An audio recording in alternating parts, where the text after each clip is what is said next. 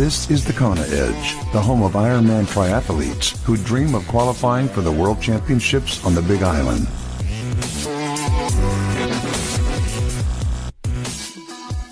You're listening to the Kona Edge. Welcome back. It's awesome to have you join us once again. Don't forget uh, to leave us a rating or review on iTunes. Uh, what that does is it just helps uh, more people get uh, in touch with us and, and, get to listen to the podcast. It's uh, it's a way for you to to sort of uh, leave your appreciation. If it's a horrible review, go leave it for someone else. Okay, we we don't want that one. We want good ones. So thanks in advance, much appreciated. Let's talk some swimming now. We've got a returning guest on the podcast today. Ryan Giuliano joins us. Ryan, welcome back. Nice to touch base.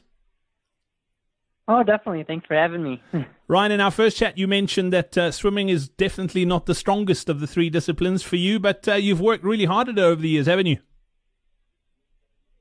Yes, it's definitely uh, still a work in progress, and uh, trying trying to work my way uh, in, up through the field in the swim. But uh, yeah, it's it's definitely been a struggle.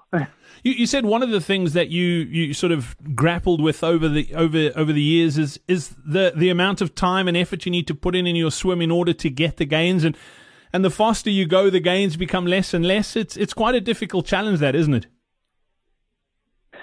Yeah, I definitely noticed that. Uh, initially, when I first started swimming, I saw some pretty quick gains, and I was having. Uh, I thought I thought I was making really good progress, and then all of a sudden it just sort of halted and uh, had a, a pretty long stretch of where there was almost no improvement at all. And like, is, is it even worth it? The, the amount of work that I'm putting in here just to see almost no gains. Um, but I think just being patient with it over time, um, you'll start to see those small gains, and, and they turn into big ones over time once they keep adding up. If you look at your, your triathlon career, what's what's been some of the, the, the, the things you've done that's given you the biggest gains in the water? I would say this the single biggest thing that I've done is swim more. Um, I mean, as simple as it sounds, uh, I think uh, when I first started in the sport, I would swim quite a bit, and then once it went into sort of off season, I, I took a, a little bit of time off. Um, but over over the years, I've learned that the best way to get better at it is is the consistent training and uh, swimming year round now has has really paid off uh, the biggest amount for me. Uh, just getting in the pool consistently um, and and week after week without taking any of those breaks has, has been the biggest part for me. And, and it's probably easier out of the three disciplines to build consistency in the water because, particularly when you're putting in big efforts on the run or, or on the bike, you, you might need a bit more time to recover. But because it's not weight bearing, you, you can recover a lot quicker in the water. So that consistency builds a lot easier in the water, doesn't it? Oh, definitely. I mean, there's even times where uh, after a, after a long run or a, a big hard long brick workout, um, I actually prefer to go hop in and do a quick swim just because it it almost flushes the body and you almost feel better after after getting a good swim in. So I think it's it definitely can can pay off. As far as workouts go, what do you what do you love doing in the water? I would say I like the fast stuff. Um, as I mentioned before, I, I love doing quick, fast speed uh, so anything repeat uh, 25s or 50s in the pool is, is one of my favorites. Uh, the ones that I dread the most are those long where you're swimming 500 plus meters at a time. Uh, I just like that quick turnover and, and repeating. You mentioned one of the things that's kept you fresh in the sport and, and uh, avoided burnout is mixing things up. Do you find you do that a lot in the water? I, I get terribly bored in the water, but I think it is because I don't mix things up enough. Do you really mix things up a lot?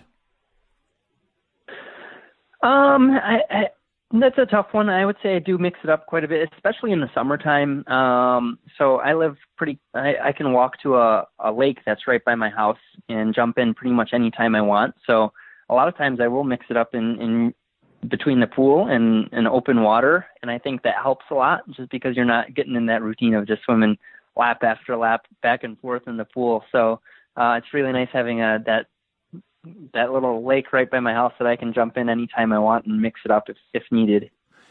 Swimming, swimming open water definitely. Uh, uh, not that the technique changes a ton, but there are little nuances that, that differ from swimming in a pool. And, and do you find that that gives you a bit of an advantage that you do do a bit of open water as part of your training?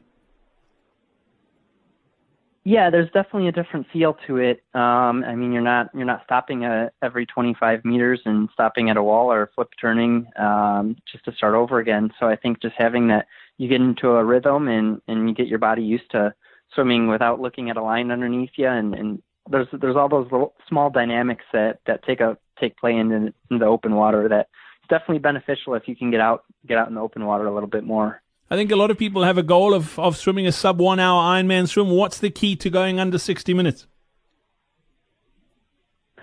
I would say the biggest part is working on that that speed. Um, so I, I know a lot of people that will just put in the put in the time and, and just swim a lot, but uh, I think the biggest biggest thing for me is is working on faster faster swimming for shorter amounts of time and building that endurance around it. Because if you if you can't swim fast for a short period of time, it's going to be hard to swim fast for a long period of time. So working on that short end has has paid off for me. I, I, think that is the quote of the podcast, and we'll leave it at that. Ryan, if you can't swim, you can't swim fast for short. You're not going to swim fast for long. There you go.